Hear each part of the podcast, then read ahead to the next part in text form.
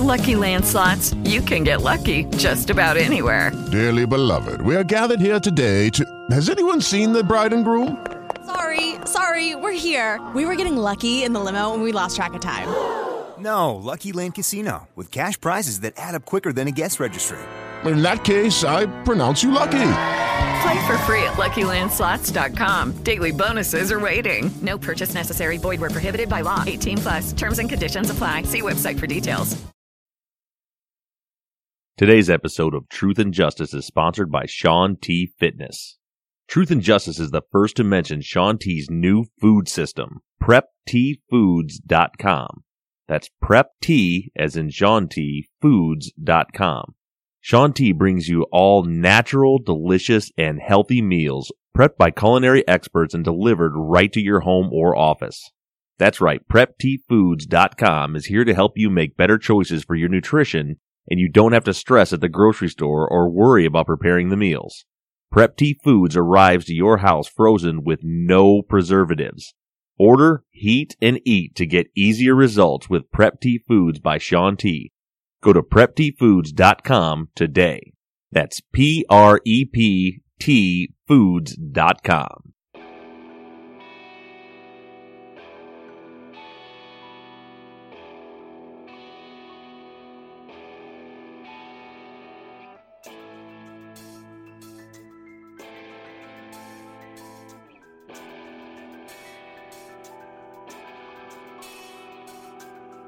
Hello, everybody, and welcome back to Truth and Justice. I'm your host, Bob Ruff, and I want to thank you all for joining me today. And today's show is all about you. There's a ton of prep work and investigation that's going into our next episode with Jim Clemente. And while a lot of my time is being dedicated to investigating the post offense behavior to prepare for that interview, I thought I would devote this episode completely to answering your listener emails. Now, obviously, I can't get to all of them as there's thousands of them, but I've got a great big stack of emails here, and hopefully, we'll clear things up for most of you that have questions. And regarding the Jim Clemente interview and analysis of the post offense behaviors, there are a few reasons that we've had delays leading up to this interview. Number one is that Jim is extremely busy. Aside from Criminal Minds, last I spoke with Jim, he had 18 other projects that he was working on. But I did talk to Jim this weekend, and he is still very dedicated to working on this case and helping us find the answers. And the other reason for the delays is Jim's dedication. He let me know a couple of weeks ago, and he gave me permission this week to let all of you listeners know that Jim is not working this case alone. He has brought in forensic psychologist and profiler Laura Richards, formerly of New York's Scotland Yard, to assist him in the analysis. So while I know you're all chomping at the bit to hear this analysis, and so am I, I know that it's going to be worth the wait to have two trained investigators of this caliber working and analyzing this case. And if all things go according to plan and we don't have any more hangups, you will be hearing that analysis in two weeks on December 6th. And just a heads up to all of you, there will be no Truth and Justice episode next week. I know we have listeners from all around the world, but here in America, next week is the Thanksgiving holiday. We have family coming into town and lots of people to see and lots of things to do. And I'm just going to take next week to kind of unplug for a week. So in two weeks, we'll be back on December 6th. And the plan is that you will hear both Jim Clemente and Laura Richards on that episode.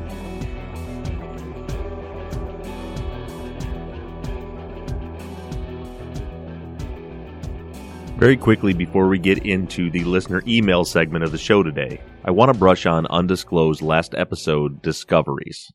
If you haven't heard it, make sure you check it out. I'm sure most of you already have. But the undisclosed team did an awesome job of going step by step through the process of the prosecution disclosing critical information to Adnan's defense.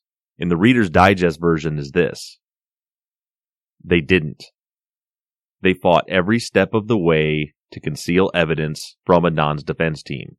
They ignored deadlines, they left things out, they limited Gutierrez's opportunities to view photos of the burial site and the autopsy, and most importantly, they did not disclose any information that would lead Gutierrez to know what the prosecution's narrative would be. The only reason that Adnan knew that Jay Wilds was even involved in this was because the police told him during his interrogation. The prosecution took drastic measures to hide Jay Wilds. Their star witness in the case, their only real witness in this case, didn't even testify at the grand jury. In the end result of all of this was Gutierrez having to plan a defense around a mystery. She had no idea when they were claiming that Adnan committed the murder, where it happened. She didn't know any of that because the prosecution intentionally withheld that information from her. And what does all of that mean? Well, to me, it's very telling. The prosecution's actions during this case make it abundantly clear that they knew they did not have a strong case against Adnan Syed. If you have a strong case and you have real proof and you have actual evidence, there's no reason to play these games. They could easily disclose everything that they have to the defense, knowing that they could walk into trial and win because they had truth on their side. But in this case, the state knew truth was in the wind.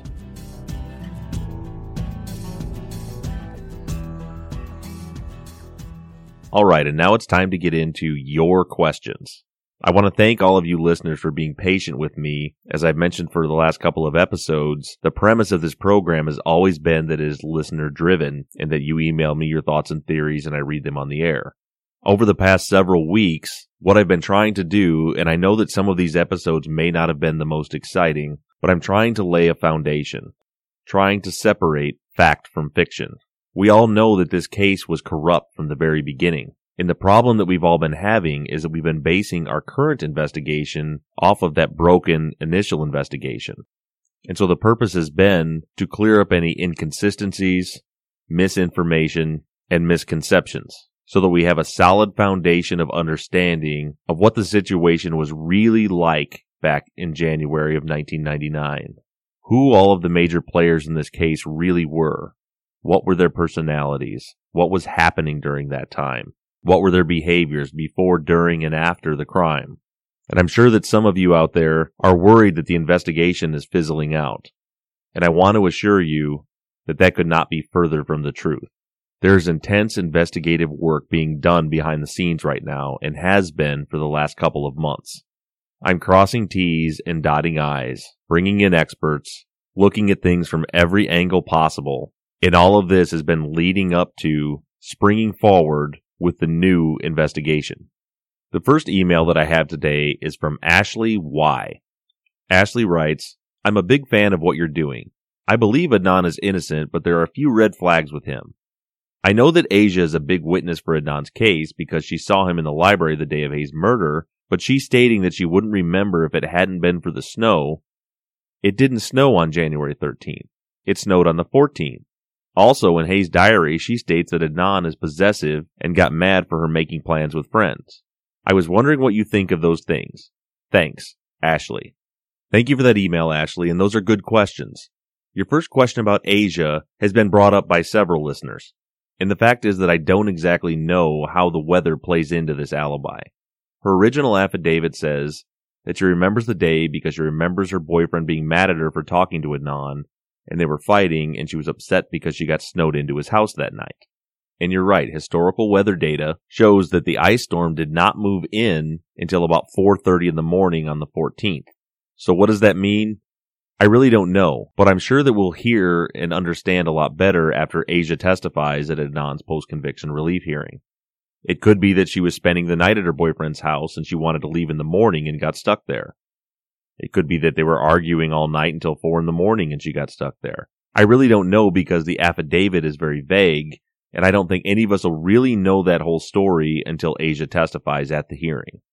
And regarding your second question, you said that in Hae's diary she states that Adnan is possessive. And this is the problem when a lot of people get their information by Googling the case, which leads them to Reddit threads. And people state things as facts that are not facts.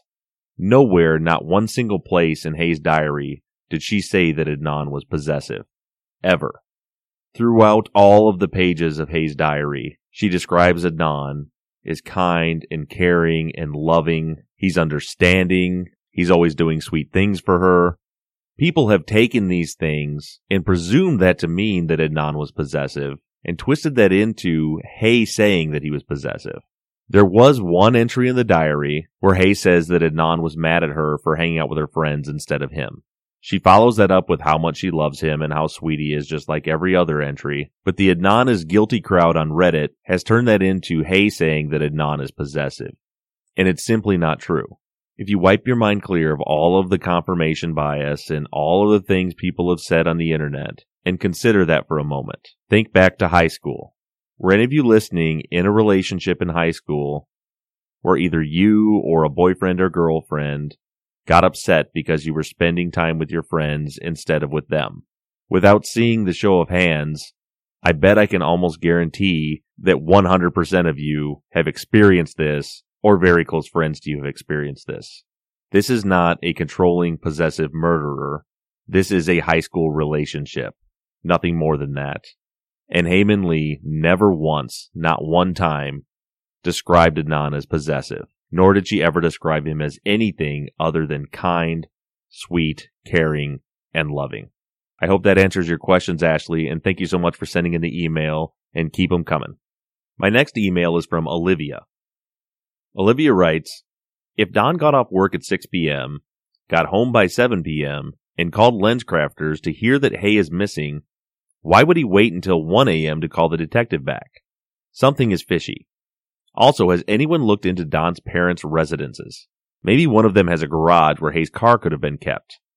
Maybe one is close to Woodlawn. And is it true that Hae's car was found near Don's neighborhood slash his high school? Okay, so we have three questions there from Olivia. The first one is if Don knew that Hae was missing by 7 p.m. and that the police were looking for him, why did he wait to 1 a.m. to call them back? And that's a question I would love to know the answer to. I've made several attempts to get a statement from Don, from his family, from anyone that can explain this to me, and nobody's talking. So all I can tell you right now are the facts, which are exactly as you laid them out. Other than the fact that we don't know that Don called the detective back at 1 a.m. As a matter of fact, it wasn't 1 a.m., it was 1.30 a.m. All that's said in the police notes is that it should be noted that he made contact with Don at 1.30 a.m. So we don't know if he called Don back, if Don called him back. We really have no idea because all we have to go on is that vague police note. Regarding Don's parents' residences and a garage, I don't know the answer to that for sure. I believe that Don's father's house did have a garage, but I don't know that that really tells us anything. And your last question is, is it true that Hae's car was found near Don's neighborhood slash his high school? And again, I know this seems to be a theme, but I don't know the answer to that. We do know that the Baltimore County Police ordered the area around Don's house to be searched for Hae and Hae's car on the night that she went missing, and they didn't find anything. But we do have those NCIC hits on Hae's license plates later in February in the county where Don resided. Unfortunately, we don't know why exactly the plates were run. It's possible that a couple of officers ran across Hae's car and ran the plate, and it's also possible that the searches were a result of an APB or a BOL being put out for Hae's car, and an officer may have punched those into their MDT or their mobile data terminal, which is the laptops in their vehicles, to gather more information on the APB. This was the MPIA request that Susan Simpson was talking about a few weeks back. She filed a request for the details in the supporting documents for those searches, and once again, the request was ignored and the information wasn't given. Thank you for the email, Olivia. I look forward to hearing from you again. Hello, it is Ryan, and I was on a flight the other day playing one of my favorite social spin slot games on chumbacasino.com. I looked over the person sitting next to me, and you know what they were doing? They were also playing Chumba Casino. Coincidence? I think not. Everybody's loving having fun with it. Chumba Casino is home to hundreds of casino style games that you can play for free anytime, anywhere, even at 30,000 feet. So sign up now at chumbacasino.com to claim your free welcome bonus. That's chumbacasino.com and live the Chumba life. No purchase necessary. Group. Void were prohibited by law. See terms and conditions. 18 plus. It is Ryan here, and I have a question for you. What do you do when you win? Like, are you a fist pumper? A woohooer, a hand clapper, a high fiver. I kind of like the high five, but if you want to hone in on those winning moves, check out Chumba Casino. At ChumbaCasino.com, choose from hundreds of social casino style games for your chance to redeem serious cash prizes. There are new game releases weekly, plus free daily bonuses. So don't wait. Start having the most fun ever at ChumbaCasino.com. No purchase necessary. VGW Group. Void were prohibited by law. See terms and conditions. 18 plus. My next email is from Mark Kelly. Mark asks, can you clarify something? He writes, Hi, Bob. Amazed with the amount of work, time, and detail you put into this podcast. I listen to Serial, Undisclosed, and Truth and Justice, and find Truth and Justice the most complete in scope. Well, thank you for that, Mark. Personally, I find Undisclosed the most complete in scope. I have a question that takes us way back. In the Jay and State narrative of the crime, how were the two cars handled in the immediate aftermath of the crime? Who was driving which car, where, when? Which car was the body in, when? Who dumped Hae's car, when? I may be wrong, but in all the detail we have of all the various parts of the theories of the crime, it seems the cars are hardly mentioned at all. Can you do a quick summation, maybe? Thanks, Mark, listening from Ireland. Thank you, Mark. Good to hear from you. The issue with the cars is that who the hell knows? The best suggestion I can give you is to look up the transcripts of Jay's interviews, and you'll see why the cars aren't mentioned very often. And the reason is because Jay is all over the place. He changes his story about where the cars are, when they're going to certain places, where the trunk pop happens, when they get to Leakin Park, how they park the cars, where they park the cars, in his first interview, he describes in detail Adnan vomiting three times while they're burying the body. But in his second interview, he says that he only vomited one time. His confusion when he's trying to explain pulling up to the burial site is so nonsensical that I can't even make sense of what his final version of the story is. In his second interview, when he's telling the story, he talks about Adnan telling Jay to go ahead and then Adnan carrying Hae back to the burial site uh, in one version, he walks back out, and Jay sits on a log and watches Adnan bury the body. In another version, Jay's helping bury the body. And then he gets really confused later when he's talking about dumping the car. Now, Jay's consistent in saying that he never drove Hae's car, that Adnan was the only one ever in Hae's car. But when he's trying to tell the story about when they were picking out the spot to dispose of Hae's car, he talks about conversations they were having while driving down the road, yet they're supposedly in two separate cars. And we know that if his story were true, they had to have two separate cars, yet somehow they're having a conversation as though they're sitting right next to each other. He talks about leaving Hae's car at a park and ride while they go look for weed and Adnan goes back to track practice. It's just a mess, and I would give you a clear timeline of the events and the locations of the cars if I had one, but you have to pick out which version of Jay's stories you want to believe. And then even when you do that, it's hard to make sense of them because mid sentence he'll change his story multiple times throughout the interviews. So that's the best I can do for you. I know it's not a lot of help, Mark, but get online and look up those transcripts and you'll see exactly what I'm talking about. My next email is from Alan. Alan writes, Hi Bob. I only discovered your website last week, so I've listened to a few episodes, but thanks, they're great. Anyway, I don't know the case super well. I have only listened to all the episodes of Serial and Undisclosed one time. One thing that I keep going back to is, in one of the episodes, I don't know which program it was, a female witness expressed the knowledge of how Hae Min Lee died, possibly before Hae was found, or immediately upon being told of her death. She said she knew that she was strangled. I don't know if it was Jen or someone else, but I believe that when she was told of her death, or possibly even before Hae was found, she said or predicted that it would turn out that Hae had been strangled. If I am remembering this correctly, it seems critical because it seems to indicate genuine knowledge of the crime, i.e., before anyone else knew this fact. Do you recall the witness and statement I'm referring to? Could you please fill me in as to the correctness of my memory, or if this might be as significant as I think it might be to tie someone at least indirectly to the crime? Thanks so much, Alan. Thank you, Alan, for writing in. And the witness you're referring to is, in fact, Jen. And the statement she made about Hae being strangled was during her interview with the police. She said that Hae had been strangled and that she knew this because she believes her friend Nicole had told her so. She said that her friend's mother is the one that found the body at Leakin Park because she works there. Well, if you go back several episodes, I covered this, and there was another body found near the gate, but that body had been burned. Now, it's possible that it could have been determined later that that victim was indeed strangled, and maybe Jen was confusing that. But it does seem that Jen actually did know that Hae had been strangled before that information had been officially released. And I believe I've mentioned it a few times on the podcast before that Jen has always confused me. I've never understood Jen's involvement. Even if you believe Jay's story, Jen's story still doesn't make sense. She appears to have some knowledge of the crime, but when you really listen, her stories don't match up with Jay's story. None of it really makes sense. And the best way that I could answer you is to give you a theory of mine. And I want to make clear that this is just a theory that I've been toying around with.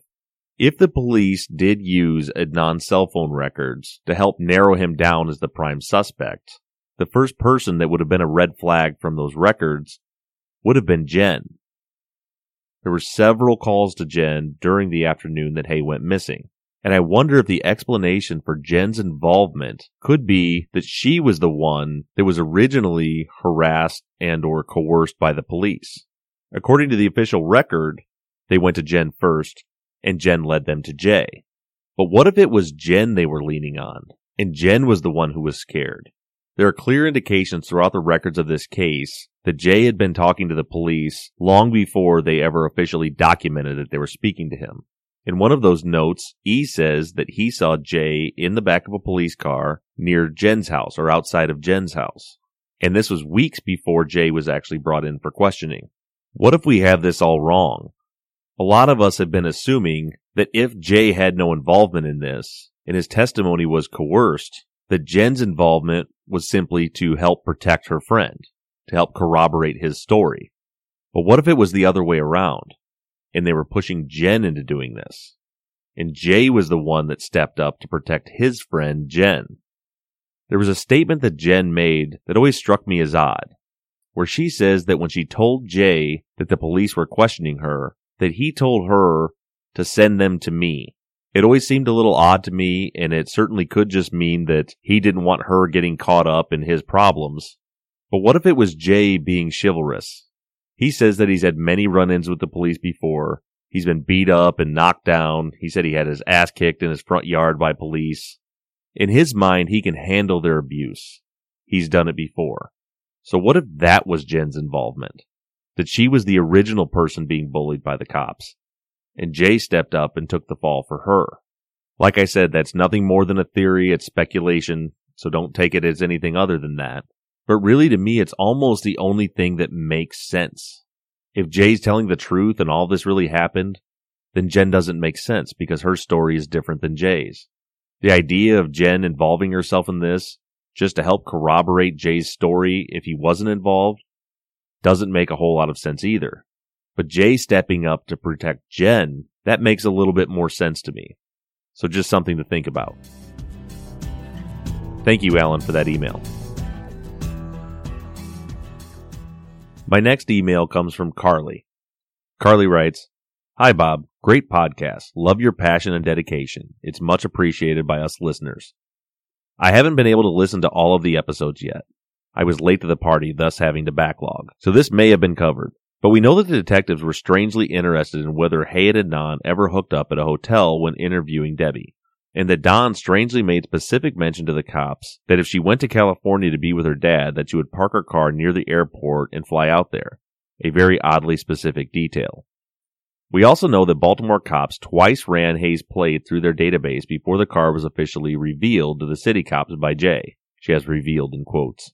I make the assumption that the car was found at or near a hotel. Otherwise, why would they labor the point? Is there any way to tell if those county plate checks happened at a hotel? If so, is that hotel near the airport? Is it possible Don was trying to establish a plausible line of thought for police if Hae's car was found there, but her body was never discovered? Thank you, Carly, for that email. There's a lot of mystery around this hotel thing. I still, like you, find it extremely odd that towards the end of March, nearly a month after Adnan had been arrested, and weeks after Jay's second interview, that Ritz and MacGillivary repeatedly come back to asking Debbie if Adnan and Hae ever hooked up in a hotel. Now there's been some speculation that maybe it has something to do with Bilal, as Bilal was one of his alibi witnesses that testified at the grand jury, and they were questioning him about his activities at a hotel. And that very well may be the case. However, I doubt that the prosecution A knew that Bilal was someone who was going to testify for Adnan at the grand jury, and B, by that point would have had enough time to do research into Bilal to know about any connections he may have had to a hotel. And C, the information that they had about Bilal regarding the hotel, I assume had to do with his later charges involving the 14 year old boy. And if that was the case, I don't see how that would have anything to do with Hae and Adnan hooking up in a hotel. I also don't see why it would matter. They already had their narrative. They already had their statements from Jay. Jay never mentioned a hotel. Jen never mentioned a hotel. They had no reason to be asking Debbie about a hotel where Adnan and Hae had hooked up. Unfortunately, we don't know the answers, but I'll tell you my theory. My theory is that later in the investigation, after Adnan was arrested, after Jay had given both of his statements, and they had set their narrative, they got a tip of some sort about Hae being at a hotel. It could be anything.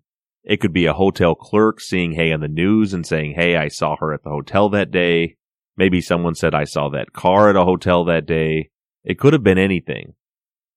But the way I read that, and I certainly could be wrong, but the way I read their insistence of coming back to that hotel question with Debbie, not just once, but two or three or four times they come back to it, is that they have information that Hae may have been at a hotel that day, and they're trying to see if there's any way that they can tie Adnan to that hotel. And once Debbie multiple times explicitly says no, that as far as she knows, Hae and Adnan never hooked up at a hotel, the hotel completely drops away from the case. There's never anything in the narrative at trial about a hotel. We never hear about it again. And like I said, I could be completely wrong about that, but these are the times that I really wish that we were dealing with good, honest cops that were seeking the truth, even if it means they were wrong 16 years ago, because it would be really nice to know why they were asking about that hotel. And I do have a theory about this. I think it is completely plausible that Hae was murdered in a hotel, and that's where she was left for 6 to 12 hours while lividity set in before she was moved to Leakin Park for burial. And I also think it's very plausible that late in the investigation, the cops got a tip that indicated that, but when they couldn't tie it to Adnan, they let it go.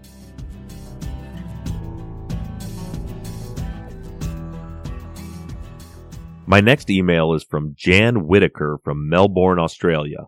Jan sent a very long email, so I'm not going to read the whole thing, but she brought something to my attention that I had never noticed before. This could be nothing or it could be something, and I'm really interested to hear the input from you listeners. Jan was writing about the I'm going to kill note, and it has been repeatedly stated that that note was written on the back of the breakup letter that Hae wrote to Adnan. I've always just taken for granted that that's true. But Jan caught something that I've never caught before. If you go online and you Google the letter and you find some of the images of it, what you'll see is that on the breakup letter, there are perforations on the left side of the page, meaning that it came from a notebook and has all the little holes on the left side of the page, which is the way you would typically write. But the note that Adnan was passing back and forth with Aisha that was supposedly written on the back of the breakup note also have the perforations on the left side of the page. So imagine you're looking at a spiral bound notebook and you open it up in front of you to write.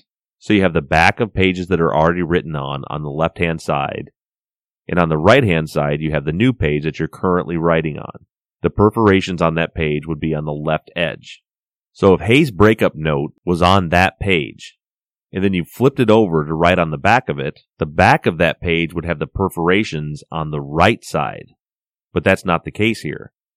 The perforations are actually on the left, just like the front of the letter. Now this could mean one of two things. Either the note being passed back and forth with Aisha that says I'm going to kill on it came from a completely separate page and was not written on the back of the breakup note. Or the other option is that it was written on the back of it, but they had the page flipped upside down. Now either of these are equally as plausible However, when I thought about it more, I tend to believe that it probably was written upside down on the page. And the reason for that is that we're looking at PDF scans. And it is clear that the perforations are on the left side of both pages. However, it most likely would not have been a PDF scan at trial. That note would have been bagged as evidence and the original note would have been brought into trial.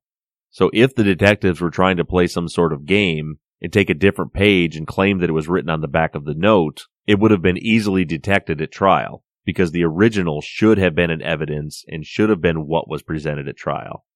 So Jan, it's a really intriguing question and it was a great catch. And you may be right, but I have to say that my hunch is that it probably was written upside down because of the fact that it would have been the original document presented at trial.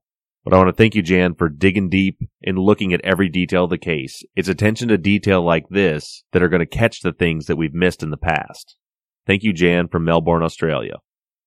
Before we move on to our next batch of emails, we're going to take a quick break to hear from our sponsor. Hello, it is Ryan, and we could all use an extra bright spot in our day, couldn't we? Just to make up for things like sitting in traffic, doing the dishes, counting your steps, you know, all the mundane stuff. That is why I'm such a big fan of Chumba Casino. Chumba Casino has all your favorite social casino style games that you can play for free anytime, anywhere with daily bonuses. That should brighten your day a little.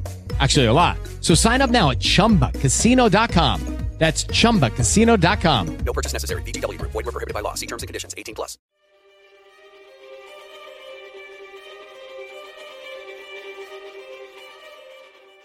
All right, my next email comes from Rusty. Rusty writes, It has recently come to my attention, maybe because I don't pay close enough attention, that the autopsy revealed a contusion on the right side of Hae's skull. Are any of our prime suspects left-handed? If in a sudden rage a blow from a left-handed person could easily land on the left side of a skull. Nothing earth-shattering, but if any of them are, it could be one piece of circumstantial evidence. Thanks, Rusty. Thanks, Rusty, and it's great to hear from you. And I don't know if any of the suspects are left-handed. But the problem is that even if we did have one suspect that was left-handed, it's still not really a smoking gun of any kind. Because what we don't know is if Hae was struck from the front or from the rear. If someone was standing face to face with her, yes, you're right, they would be left-handed if they punched her in the head. However, if someone would hit her from behind, they would be right-handed. And there were actually two contusions on the right side of her skull. One was on the temporal area of her skull, so the side of her head, and the other was in the right occipital region, which means near the back. So again, you can come up with a couple of different scenarios. It could be a left-handed person from the front where the first blow caused her to turn her head and the second blow hit her towards the back. But at the same time, it could be a right-handed person from behind her where the first blow hit her near the back of her head and the second blow hit her in the temple. And aside from that, we also can't rule out the fact that her head may have hit some other object. It could have hit a wall or a door or a bedpost or a B post in a car. It really could have been anything. And unfortunately, in the autopsy, they weren't able to conclude what the object was that hit her. It was just that there was some blunt force trauma. So that could be a fist, that could be a baseball bat, that could be a wall, that could be anything. So again, just like Jan's email, this was a great catch, great attention to detail. Unfortunately, it doesn't really give us any answers. My next email comes from Alicia W. She says, just wanted to pass along my thoughts on some of the points you made in the episode. Number one, the discrepancy between Hae and Don's statement on when they started dating. I actually did not find this discrepancy strange at all. Hae mentioned that their first date was January 1st, but Don's statement seemed to reflect dating earlier. Since they're in high school, well, Hae is, I can see how that could be interpreted differently. I'm sure there are many high schoolers who are, quote, dating people, but in actual fact are just hanging out with them at school, lunch, work, or regular scheduled phone calls. So before I move on to the second point, I'll respond to that one. First of all, thank you, Alicia, for emailing in. Personally, I do find the discrepancy significant. Not that it's a smoking gun or anything of that sort, but it has to tell us something. Don is not a high school student. Don is a 20 year old man. And he believed that he and Hae were dating before Christmas. And so maybe you're right. Maybe they hadn't gone on any actual dates, but they were talking on the phone. They were hanging out. They were doing whatever it was that they were doing. He described the relationship in Serial as him being her boyfriend when that event occurred in December. He said it was a typical meeting of a new boyfriend and an old boyfriend. So you could be right. It could just be that Don's perception of their relationship was different than Hae's perception. Although in a normal circumstance, I would expect that to be the other way around. I would expect the high school girl to be the one to take the leap to say that they were dating and the 20 year old man to be the one that wouldn't consider dating until they'd actually gone on a date. But anyway, that doesn't seem to be the case here. One possibility is the fact that Hayes censored her diary. We know that there have been instances where her brother had read her diary and that she had a computer diary also. So she may have purposely been making things look differently in her handwritten diary and putting the real details in her computer diary. Unfortunately, that's another piece of evidence that just seems to be lost.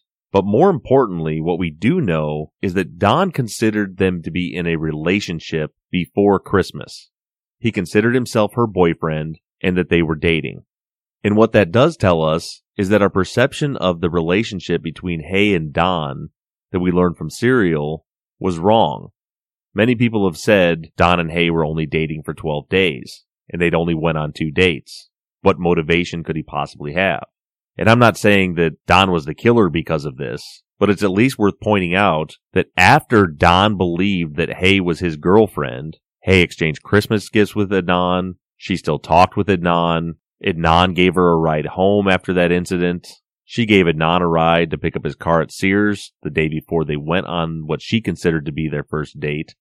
So if we're going to take the leap to say that Adnan had a motive to kill Hae because she broke up with him, then it's only fair to consider that Don had a motive because he was in a relationship with her, at least he was in his mind, and she was still spending a lot of time with her ex-boyfriend, even giving rides and exchanging Christmas gifts. Alicia's second point is this. She says Don and Adnan's meeting. In some ways, this meeting could work to assist us better in understanding Adnan. I assume that Hae would have confided in Don. And if she had at all expressed discomfort with Adnan, A, she probably wouldn't have gotten into his car to go home with him, and B, it's unlikely Don would have been comfortable with her going with Adnan if she had expressed a concern. The fact that Don has never really said anything against Adnan helps to solidify this.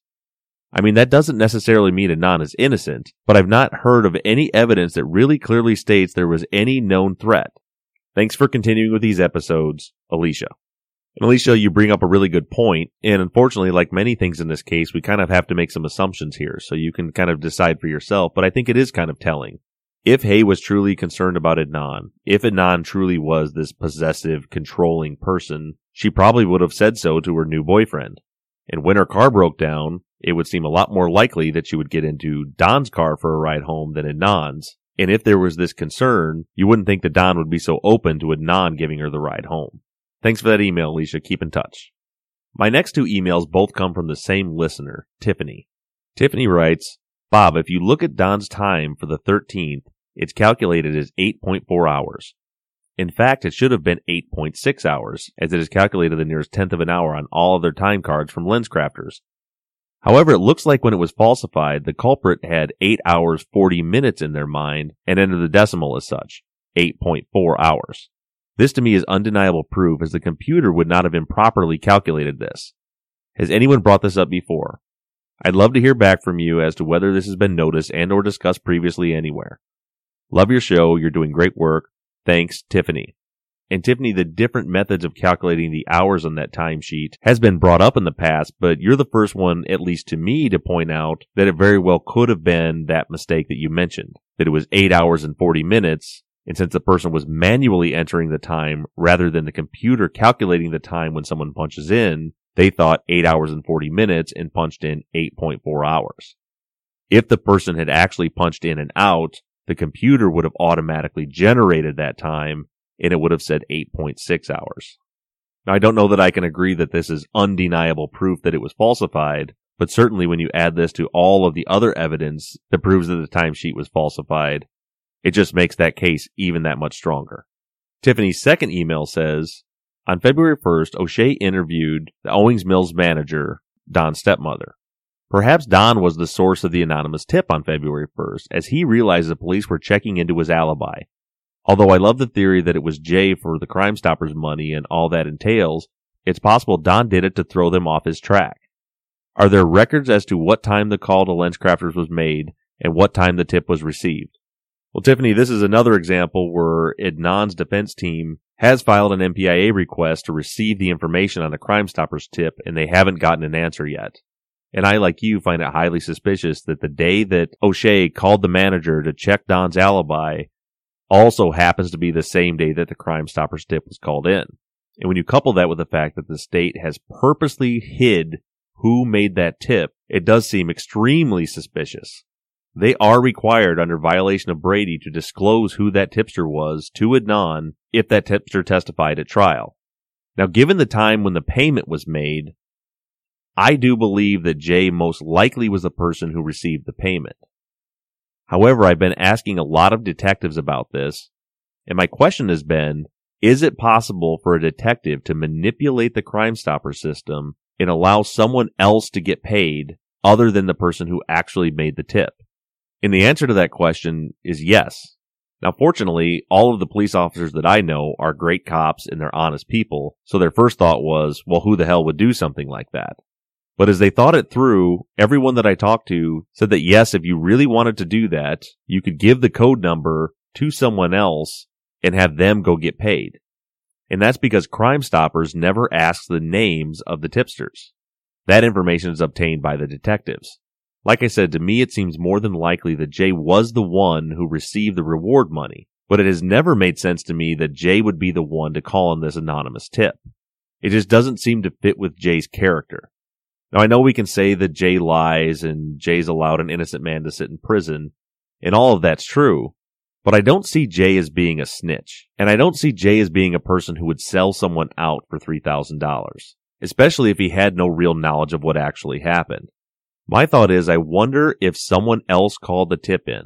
Now you're right, it could have been Don calling in the tip to try to throw them off the case. And in fact, that scenario certainly would make a lot of sense. That was the day when he got the most pressure by the police as they were actually calling to check up on his alibi. But we don't know what time that tip was called in. It could have also went the other way around. That anonymous tip could have been someone calling in saying, you need to look at the boyfriend, check into the boyfriend. And when they checked into Don, and it seemed as though his alibi checked out, they then diverted their attention to Adnan. I think either of those two scenarios are plausible. If that tip was indeed someone calling in saying to look at the boyfriend, that would explain why on that date, on February 1st, they decided all of a sudden to verify Don's alibi. Hopefully sometime in the near future, the state is persuaded to actually fulfill their legal obligation to answer Adnan's request. Alright, now the last email I want to read is from Dean. Dean writes, Hey Bob, great podcast. I'm super impressed with your passion and dedication to this project. I agree with all of your analysis on nearly all of the topics. I definitely agree that Adnan was wrongfully convicted and is wrongfully imprisoned. And personally, I'm fairly certain of his innocence. From the beginning, even before Undisclosed came out, I was unconvinced of Adnan's conviction and Jay's role in the entire thing. I've always had a strange feeling that there was so little information about Don. I'm in no way as familiar with all the facts and details of the case as you and the undisclosed team are. But one thing has been bugging me from the very beginning of this entire podcast phenomenon. In an effort to not waste your time, I've gone back and listened to the entire serial podcast and the specific episodes relating to the autopsy. What's bothering me is why and how are we convinced that Haley was actually killed on January 13th?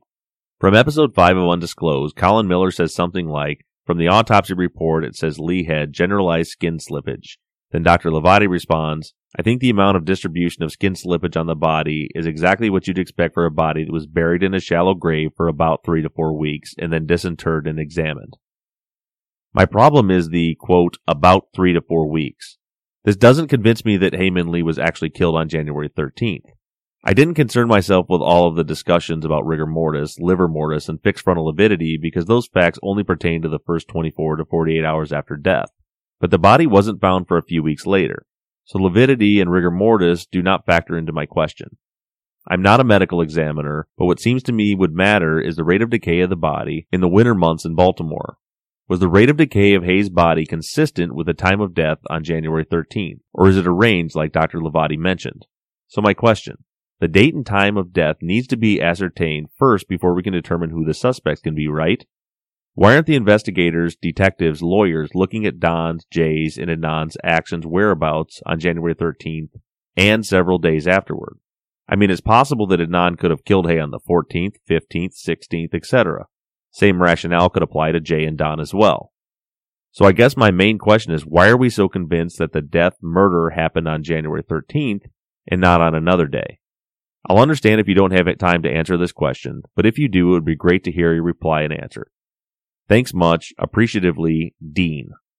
Well, thank you, Dean, for sending that email in. And that's a question that's been asked by several people.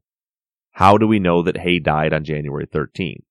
Well, the truth is that we don't know for absolute certain that that's the day that she died, but all evidence seems to indicate that that's when it happened. I think it's safe to assume that Hae was intercepted before 315 when she was supposed to pick up her cousin. No one seems to think that that's a responsibility that she would shrug off. Now, with all the physical evidence on the scene, skin slippage, decay of the brain, things like that, you're right. We have a range of time as to when death could have occurred. And also weather and temperature factors play into that as well. But the other piece of evidence that you're missing from your email is the fact that one, Hae was still wearing the same clothes she was when she left school. And two, her body showed no sign of restraint. Meaning if someone had kidnapped her and kept her alive for a number of days, we would see some evidence of that. We would see defensive wounds. We would see ligature marks on her wrist or her ankles where she was restrained. So the only possible scenario to me where Hae could have been murdered on another day at another time would have been if she willingly went with someone, didn't pack any extra clothes, stayed in the same clothes for multiple days, and did so willingly and had no need of being restrained and wasn't fighting whoever it was that was holding her captive. In fact, she wouldn't have been being held captive. She would have just been hanging out with someone. So when we factor all these things in together, when we see two wounds to her head that likely could have rendered her unconscious. We know that she was manually strangled and she didn't fight back. She has no scratch marks on her own throat, anything that you would expect from a conscious person who's being strangled. She's still wearing the same clothes. She didn't show up to pick up her cousin at 315 and her body shows no sign of being restrained. And we apply that to the range of time given by the medical examiners. I believe the most probable likely scenario is that she was indeed murdered on January 13th, somewhere between 2:30 and 3:15 p.m. Thank you, Dean, for sending that in, and I hope that answers your question, along with all of you other listeners who have had the same question. Now, the last thing that I want to discuss before I sign off for today is Jay's knowledge of the location of Hae's car. Probably the biggest hangup that anyone has about this case is the fact that Jay supposedly knew where Hae's car was. According to the police, Jay led them right to it. Now, there's been a lot of discussion about the fact that Hae's car looked very clean. There was green grass in the wheel wells. It looked like it had recently been moved. There's some question about Jay's testimony, whether he said he actually took the police somewhere else before actually taking them to the car. But when I was listening to Undisclosed this week, they played some news footage from right after Adnan was arrested. And I don't know if I was the only one that caught this, but it snapped right to my attention and caused me to rewind it and listen to it several times. I'm going to play it for you right now. This is a clip from Undisclosed episode Discoveries, and see if you're hearing the same thing that I'm hearing. Police now reveal that 18 year old Hae Min Lee died of strangulation and that they discovered her 1998 Nissan Sentra a short distance from where her killer attempted to bury her body in a shallow grave in Leakin Park. Key details they had withheld as they sought out a suspect. Did you hear what he just said? Let me play it again. Old Hai Min Lee died of strangulation and that they discovered her 1998 Nissan Sentra a short distance from where her killer attempted to bury her body in a shallow grave in Leakin Park. Key details they had withheld as they sought out a suspect. And that they discovered her 1998 Nissan Sentra. Key details they had withheld as they sought out a suspect. Key details that they had withheld while they sought out a suspect. For those of you that are unfamiliar how these news reports work, law enforcement or fire agencies like myself, when we have an incident, we write press releases to all the news organizations. That's where they get their information from. That along with interviews conducted by high ranking officials at the police department. For example, at my fire department, even if I'm not the one who was commanding a fire scene, if one of my captains or lieutenants are the ones that were in charge of the scene, the newspapers will call me, the chief, to get a statement. And if they don't do that, they work directly off of these press releases. To me, that sounded an awful lot like Baltimore PD's first statement to the press after arresting Adnan was that Hae had been strangled and her car was found near the place where her body was dumped, and that this was information that they withheld until they found a suspect.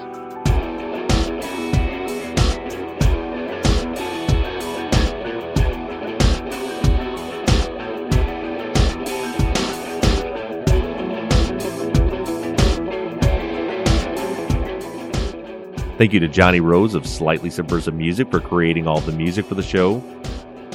Thank you to Tate Krupa for creating our logo.